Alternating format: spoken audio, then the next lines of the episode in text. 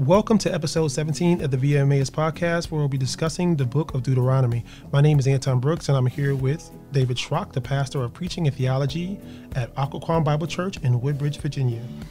So let's start off with a general question. Can you give us an overview of the book of Deuteronomy?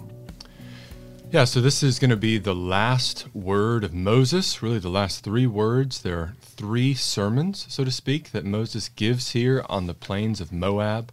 Um, because of his sin, he has been told he will not enter into the promised land. And so he's giving his final testimony, his final word to the people of Israel before he is taken up by the Lord. Um, we know that uh, as he does that, he is renewing the covenant. Sometimes we think of Deuteronomy as the second law. It's not mm. a giving of a second law so much as it is a renewal of the covenant um, that is given to the people of Israel, so that the first generation that was there at Mount Sinai, uh, they have died by now. They passed away during the 40 years in the wilderness, and now it's the second generation that's preparing to go into the land. And so, really, Deuteronomy is a covenant renewal for the people of Israel who are going into that land, and that this is going to be uh, what is known as the book of the law for the people of Israel who are going to continue to live in this way. So, many of the things that you see in the book of Deuteronomy are related uh, to the land that they're going into in, um, to enter. Uh, we also know that it's a, a, covenant document because of the shape of the book. Uh, so, in the first four chapters, we get something of a historical prologue, a reminder of the relationship that the people of Israel have with God, God taking initiative to save them and to be gracious to them. So, it gives the history there. Then, in chapter four, very end, all the way through chapter 11, there are general stipulations uh, just to fear the Lord and to love the Lord and to serve the Lord. Uh, and then from there, chapter 12 to 26, there are specific stipulations. And in so many ways, these are f- uh, fleshing out the Ten Commandments or the Ten Words. Sometimes we think of the Ten Commandments as the 10 things that God commands the people of Israel to do or the 10 things He commands us to do. Uh, but really, it's words of instruction for the people who are in covenant with Him. And these chapters from 12 to 26 are a, uh, an explanation and an exposition of those Ten Commandments. Then we have blessings and curses in chapter 27 and 28. If you do these things, you'll be blessed. If you don't do them, you'll be cursed. Um, and then there is the uh, call for the Levites to continue to read these to the generations after uh, Moses and to put this law into the tabernacle. And then a call of witnesses to this. And Moses writes some songs at the end. It's kind of a brief overview. And what we see is that the structure of Deuteronomy follows that of an ancient treaty structure. Uh, so just as the Hittites or the um, the different ancient Near Eastern tribes and peoples around Israel would have a covenant that they would be making. Uh, so this is a covenant document for the relationship that God would have with the people of Israel. Wow. The book of Deuteronomy begins with the historical prologue, as you call it, where we see Moses retelling God's history with Israel. What should we take away from chapters 1 through 4? Yeah, again, it's a, a, reminder of all the things that have taken place since the beginning of Exodus into Numbers. Uh, and so it reminds us that uh, the people of Israel uh, didn't first seek God, uh, but he first sought them. Even going back to, uh, to, Abraham, God chose Abraham to bless him and to bless his offspring. God was faithful to those promises by bringing them out of, um, of Egypt, called the, the iron furnace, it's described, um, brings them to Mount Sinai to make a covenant with them. He defeats kings along the way. So it just shows God's power and God's uh, care and love for the people of Israel. Even later in Deuteronomy 7, he will say, I love you because I set my love upon upon you. There's not anything in Israel, their righteousness or their size, that makes them desirable, but God shows his mercy and his love to them in this way. And then it reminds the people of Israel that there is no other nation like Israel on the face of the earth. There is no other mm-hmm. nation that has been taken out of one people and brought to, to God Himself. Right. Uh, no other nation that has heard the voice of God uh, and lived. And so those are some things that we see uh, beginning in the book of Deuteronomy. So, what are some things that we can learn from Israel's history? In particular, do you think that if we disobey God's direction today, that He may have the same type of anger with us? Yeah, and what do you think? I mean, as you hear people uh, reading Deuteronomy, as you read this, what, what are some of the ways that people might think that God's anger here may be the same as today? Well, I definitely think that God's um, anger with sin mm-hmm. is the same. You know, yeah. God is the, is the same um, from the beginning of time and all the way through to the end of time. Of course, he stands outside of time, yeah. but time as we humans um, look at it. But I do think that we are under, we Christians especially, are under a different um, covenant. We're Yeah. under the the blood of Jesus Christ. Yep. Um, that is definitely one difference. Uh, and that our judgment will will come from will come through the blood of Jesus Christ versus um, direct, as, as you can kind of see in, in in the Old Testament. For me, it seems like the things that need to happen in order for revelations to take place, as it was written, um, I can see that happening now, and I think that that uh, that anger, as as as the word we're using, will manifest just as it is revealed to us through Scripture um, and Revelations and other places in the New Testament.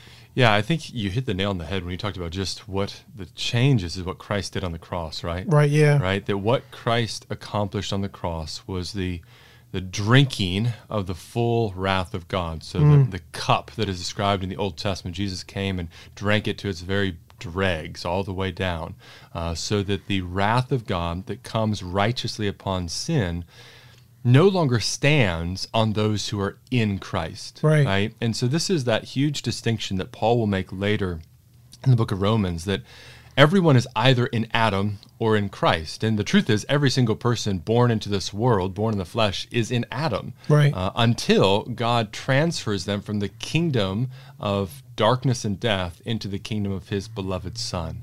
Uh, and the means of that change is what Christ accomplished on the cross. So I, I think it's important to see that the wrath of God um, that we see played out in the Old Testament, even on the people of Israel, uh, has now been put fully on Christ so that his anger and his punishment is no longer on his people Right. right? And I think this is an important distinction because I think there's some people who still look at when they sin and something bad happens to them, or even worse, sometimes when something bad happens to them and they're not even sure why it's happened to them, they begin searching their past. Right. They begin searching their heart to say, What sin have I done that God is punishing me for?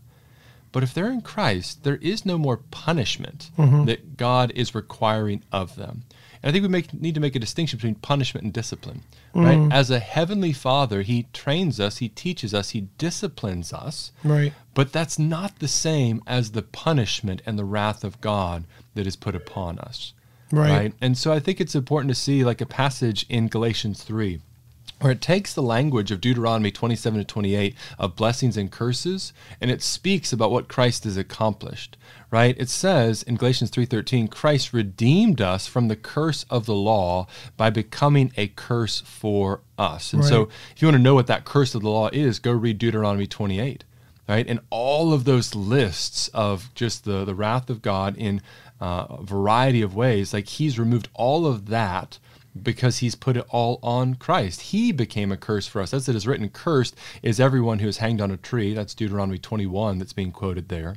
So that in Christ, in Christ Jesus, the blessing of Abraham might come to the Gentiles, so that we might receive the promised Spirit through faith. So Right. here, Paul again is writing a book where Jew and Gentile continue to be at issue here. And he's saying that the promises of blessing have now gone to the nations, have gone to the Gentiles. And we who've been waiting for the Spirit have now received that Spirit along with the Gentiles. Mm-hmm. Right? And in this way, we can see that all the curses have been removed. And now we have every spiritual blessing that is in Christ that is given to us because of what he has done, so that the wrath of God that we see in the Old Testament is no longer hanging over our heads if we're in Christ, Right. but rather it was fully paid for on the cross. So how do we deal with the wrath when we're or the anger of God when we're talking about those who aren't in Christ, you know, Yeah. in today's time? That's a great question. Um, you know, I think one thing that we see is that because every single image bearer made by God, made for His glory, made in His image, uh, they come into the world in relationship with God. But it's a broken relationship, right? They're in Adam. Right. right? And so, because of Adam's one sin, it led all of humanity uh, into disobedience, as Romans 5 talks about. And so now, those outside of Christ are under the wrath of God. Romans 1 will talk about how they're storing up, actually, Romans 2 will be storing up the wrath of God on their head by their actions against God. And so, for those outside of Christ, we preach the gospel. We, we tell them about Jesus. We pray for them. We uh, love and share and, and serve others so that they might see Christ in us and then tell them the good news of Christ so that they might come to faith in Christ. Uh, but without Christ, without a mediator, uh, then they themselves would pay the penalty for their own sin. Yeah. In Deuteronomy 3 23 through 27, we are reminded why Moses was not permitted to go into the promised land. Moses said God was angry with him. How should we understand God's anger here? If Moses can't enter the promised land, what hope is there for us? Yeah, you can read this, and certainly if you've been reading through Genesis, Exodus, Leviticus, Numbers, Deuteronomy, Moses is the man, mm-hmm. right? When Aaron fails, Moses intercedes. He's able to go before God. I mean, he's doing all these things. And yet, as he's with the people, he ultimately comes to a place where he identifies himself with God and the sins of the people against him and God. Mm-hmm. Uh, and instead of obeying God's word of speaking to the rock in Numbers uh, 21, um, he instead strikes the rock. Right. Um, and in this way, uh, God punishes him and says, You cannot enter into the land. That's the word. That's but, the word I was thinking about was punished because he didn't enter the, into the land, but yeah. he still entered into the presence of God at death.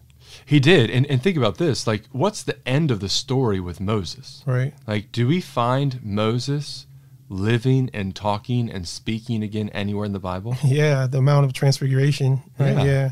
He's in the land. Right, yeah. Right? He's with Christ. I mean, I take both. I mean, this is a sobering thing to see Moses' death, but it's also an encouraging one. What Moses wanted more than anything was to go into the land. Right. And yet the land was a type of a greater reality. Mm-hmm. And that greater reality was Christ. That's right. So, in this way, his sin prevented him from entering into the type, but it did not prevent him from entering into the real thing. Right. Right. And so, ultimately, what his heart desired, a heart that was shaped by God himself, was to know and to be with God forever. And that's exactly what God did. Right. And I think it's just an encouraging thing to us to realize that there as a follower of Christ, is one who has been chosen before the foundation of the world, purchased by the blood of Christ, indwelt by the Holy Spirit. There is nothing that we can do to separate ourselves from the love of Christ, mm. right? From the love of God in Christ. Um, and so here we see how the end of the story finishes with Moses, and it's a good ending. Right. Right. If we just finish with Moses, he's dead. He doesn't get into the land there in Deuteronomy. It's like, man, what, what hope is there? But when we read the rest of the story, we realize there's incredible hope uh, for all of us. Yeah, that's right. I agree with that.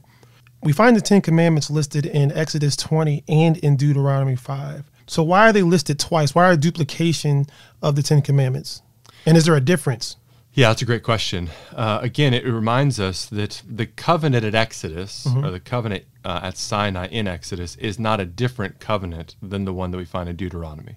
Deuteronomy is a renewal of that. So I think the repetition of those Ten Commandments uh, help us to see that he's continuing on this core of this commandment or this core of this covenant that is there. Right. We also see how Moses is going to um, explain these Ten Commandments, right? Because the arrangement of Deuteronomy, beginning in chapter uh, 5 through 11, really unpacks the first commandment to have no other gods before uh, the God of Israel.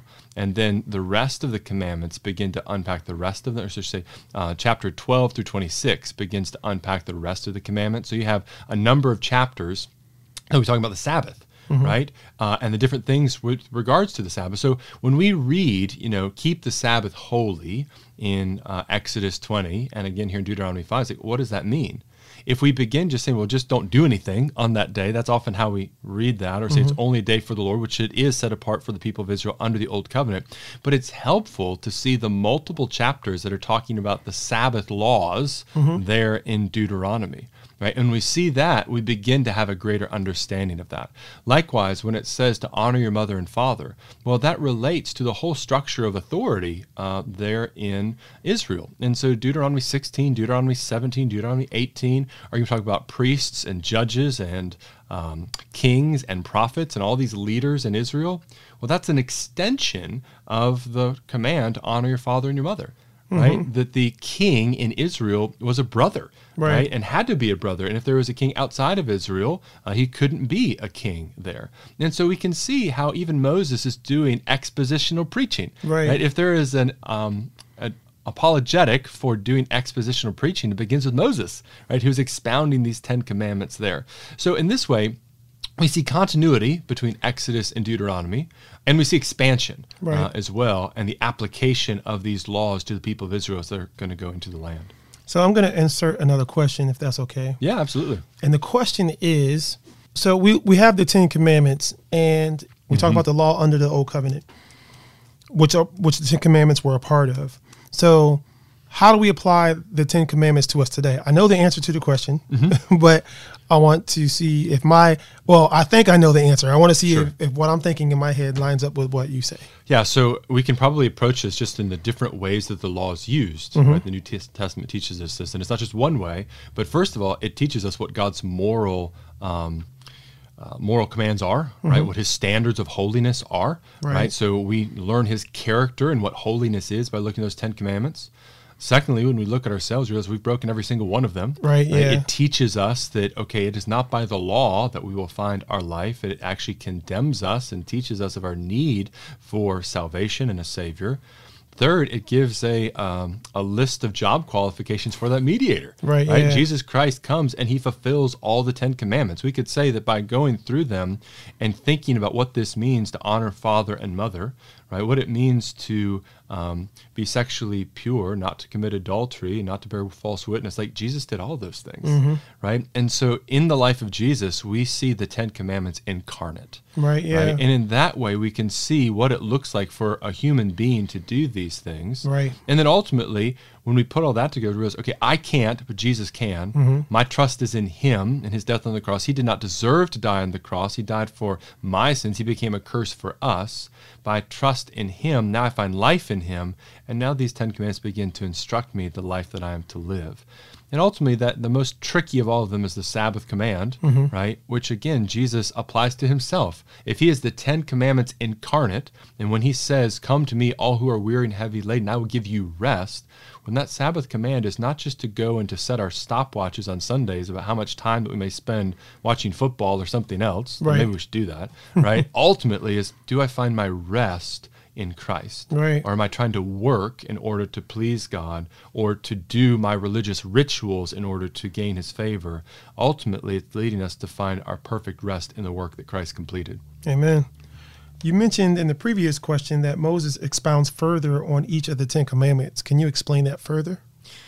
Um, yeah, I mean, simply stated that when we begin in chapter 12, right, we see uh, the way in which that Moses is going to begin talking about the Lord's chosen place of worship.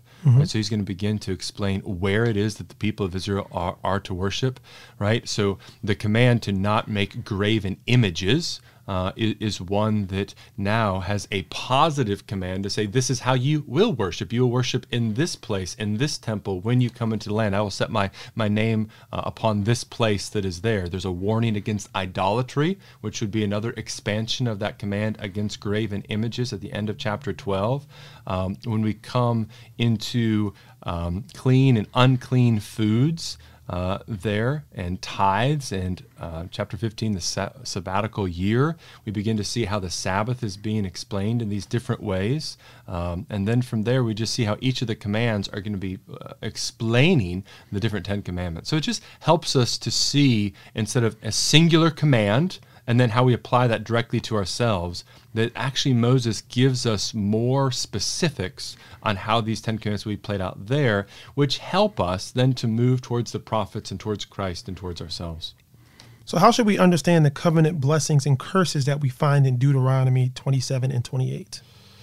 Well not the way you're going to hear it on tbn Right. right Yeah. and the way that it is often applied by prosperity preachers Yeah. right i mean the the blessings are incredibly material Mm-hmm. right you know even the promise that um, your enemies will flee from you if you are blessed b- by the lord and Mm-hmm. um, you will be cursed uh, your enemies will overtake you if you are cursed of the lord um, you know sometimes those who are most blessed of god are the ones who are being completely overrun Right. Yeah. right? I mean, those in uh, persecuted countries and even ourselves, I mean, it's possible to, to lose jobs because of our faith to Christ. And so we can't apply it directly to ourselves today. Ultimately, I think we have to, again, apply it through what Christ did on the cross. Gen- uh, Galatians 3 13 and 14 is a really helpful passage here to realize that Jesus should have received all the blessings from God Right. right? Because of his perfect obedience to God, his sinlessness. Instead, he received all of the curses, mm-hmm. right? All of the wrath of God poured out on him. These curses were poured out upon him on the cross. But in his resurrection, now he is the firstborn from the dead, and all the blessings are given to him. So that those who are in him can be said in Ephesians 1 all the blessings are in Christ, all the spiritual blessings are in Christ. And this promise of inheritance um, is given to those, not yet now, but in the age to come when the resurrection takes place right? Because ultimately, these blessings are material blessings in the land, in the inherited land that Israel is going to receive. And so, Israel, again, is a type of this greater reality when the whole heavens and earth will be remade. Jesus has received the authority to that. And one day we will see a new heavens and a new earth that his people will receive in this blessedness. Uh, that's what we're waiting for today. If these blessings and curses don't directly apply to us, how should we read them? Is there anything in the text that gives us a clue to reading them? Yeah, again, when we hear the words blessings and curses, we probably are going to define them however we think of them in our culture in our day to day. Yeah. Right? I mean, we're going to find some other dictionary or encyclopedia to define them. And instead, we need to say this is where the definition comes from. When Paul speaks of blessings and curses, as he often does, like the definition encyclopedia is found in Deuteronomy 27 and 28, which I think also means that it gives us a greater understanding when it says that Christ became a curse for us like everything in Deuteronomy 28 fell upon him, mm-hmm. right? It expands our understanding of the suffering that he endured in our place and the suffering that we would have to endure if we haven't trusted in Christ. Right. At the same time, the blessedness here is a very physical, material blessedness. That promise still remains, but it remains in the resurrection in the age to come, right? We don't have that material promise here and now, but one day we will in ways that are far greater than any prosperity preacher can give to us. So I do think it applies to us in instructing us about blessings and curses, but we need to think of it in the elongated version of redemptive history mm-hmm. that leads to the age to come more than in the immediate today. Right. I definitely agree with that. The book ends with a song of Moses in chapter 32, a blessing of Moses in chapter 33, and the death of Moses in chapter 34. How should we understand these? Yeah, when Moses writes this, again, he's recognizing that he's soon to pass away from the earth. Mm-hmm. So he's writing for a future generation. And one of the things that he sees, um, again, he's a prophet, the Lord is speaking to him and through him, is that he sees the people of Israel will rebel again. Right? He sees that even in Deuteronomy 4. He will see that and say that in Deuteronomy 30. And so he gives this song in, Ex- or in Deuteronomy 32 to be able to say, when you are in a foreign land and you are oppressed because you've broken all these commands and these curses have come upon you, may this song remind you of this covenant, of, of these promises right? To remember God, to repent, and to cry out again so that he may return you to the land, right? So, in fact, later in Ezekiel, it will describe the fact that no longer will you remember the Exodus, which was the identifying um, event of Israel's history, but rather it will be the exile, where the people are brought back from Babylon into the land, right? And so it seems as though as they are cast out of the land, which will take place in 586 and beyond, um, that Moses is preparing for that, right? He's not just thinking about the next year, he's thinking about actually like 500 years. No, it would be 900 years into the future, Right. is what he is seeing here. Um, and so it reminds us of that. The death of Moses is kind of a strange passage, right? Could it be that he is writing about his own death? Could be. He's a prophet. Right, yeah. Uh, but it seems more likely that someone after him, probably Joshua, uh, has written this, Mm-hmm. um, which is important and helpful uh, to see that Moses will say in Deuteronomy to not take away or to add anything to these words. Mm-hmm. Which, if you read that, you realize, but wait a minute, we have Joshua and we have Judges and we have the rest of the Bible. So, how does that work? Well, it's important to see that what we have in the law of Moses becomes the foundation stone or foundation stones on which all the rest of the Bible is built. Mm-hmm. And what I mean by that is that no prophet is going to come, but what they are quoting and pointing back to the law of Moses, and then everything that is said is in keeping with that. And really, this is how the canon continues to unfold, right? When the New Testament authors are writing, they're constantly quoting from the Old Testament Testament and showing how Jesus came and fulfilled it, right? So, how do we know that the apostles are true to the Word of God, that they're inspired? Well, it's because it resonates with what was written in the Old Testament. Right. Because ultimately, it's one Spirit that is writing all of this here. Uh, so, those are a few things uh, that we see as, as the book closes. Is there anything else to consider when we think about Deuteronomy? Yeah, maybe just one other thing, and that is when we think of Deuteronomy, it's kind of the encapsulation of the Old Covenant, right? When we think of Old Covenant, it's the covenant that's given to Moses, and really the book of the law, Deuteronomy, uh, serves to bring that all together. But strikingly, in Deuteronomy 30, it actually speaks of a new covenant, right? Because Deuteronomy 10:16 says it commands circumcise your hearts, right? So God's plan always was not just for the flesh to be, you know, circumcised, but rather that the heart would be circumcised. And so that command comes there. But the people of Israel prove they can't do it. Right. Right? But Deuteronomy 30, verse 6 says that God will circumcise your hearts. Right? It's a promise of the new covenant. So even before Moses is taken off the earth, there is already the promise of a new covenant. We don't have to wait for Jesus for that promise. We don't even have to wait for Jeremiah for that promise. But from the beginning, we can see how a new covenant was promised, which teaches us once more that everything that Moses has said is in preparation for something later and greater to come. We see a pattern in Moses and the words that he has there, but we don't yet see the substance. Right. Uh, and even Moses bears witness to that.